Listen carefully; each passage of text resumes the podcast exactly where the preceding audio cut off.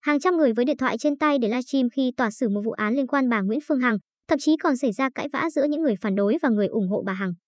Ngày 29 tháng 12, Tòa án nhân dân thành phố Thủ Dầu Một, tỉnh Bình Dương xét xử sơ thẩm vụ án cưỡng đoạt tài sản liên quan bà Nguyễn Phương Hằng, công ty cổ phần Đại Nam. Bị cáo Mai Xuân Cường, 31 tuổi, ngụ thành phố Hồ Chí Minh, vào tháng 7 năm 2021 được một người phụ nữ tại thành phố Hồ Chí Minh gửi cho hình ảnh được cho là hình khỏa thân của bà Phương Hằng. Sau đó, Cường nhắn tin đòi tiền bà Hằng và còn đe dọa sẽ làm ảnh hưởng tới con trai của bà Hằng. Sau khi chuyển khoản 2 triệu đồng vào tài khoản theo yêu cầu của Cường, bà Hằng đã tới cơ quan công an trình báo. Cường sau đó bị công an thành phố Thủ Dầu một khởi tố về tội cưỡng đoạt tài sản.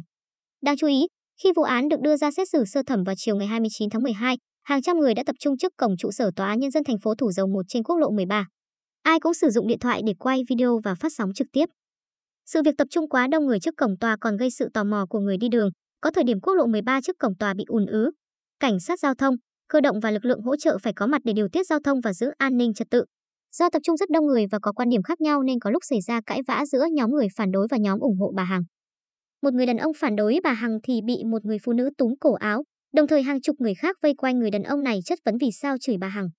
Phải tới khi một bảo vệ cảnh báo không được hành hung thì người đàn ông trên mới được giải vây. Theo lịch, phiên tòa được xét xử công khai nhưng do tập trung quá đông người nên tòa án chỉ cho vào cổng những ai có giấy mời. Hàng trăm người vẫn tập trung trên vỉa hè vừa livestream vừa chia thành nhiều nhóm phỏng vấn lẫn nhau. Hàng chục cảnh sát và lực lượng hỗ trợ phải tiếp tục túc trực tại khu vực trước cổng tòa án nhân dân thành phố Thủ Dầu Một để giữ trật tự.